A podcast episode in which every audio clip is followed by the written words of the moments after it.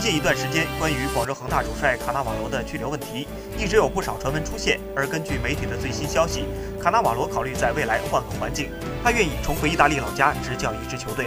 这也让他在恒大的未来显得更加扑朔迷离。据悉，在七连冠被终止后，广州恒大的确考虑和卡纳瓦罗分手，而卡纳瓦罗本人也有计划离开中国，并且决定要在意大利寻找一支球队。退役之后，卡纳瓦罗成为一名教练员，但是他从来没有在老家意大利有过工作经历。这次如果能如愿，他将第一次出现在意大利球队的教练席上。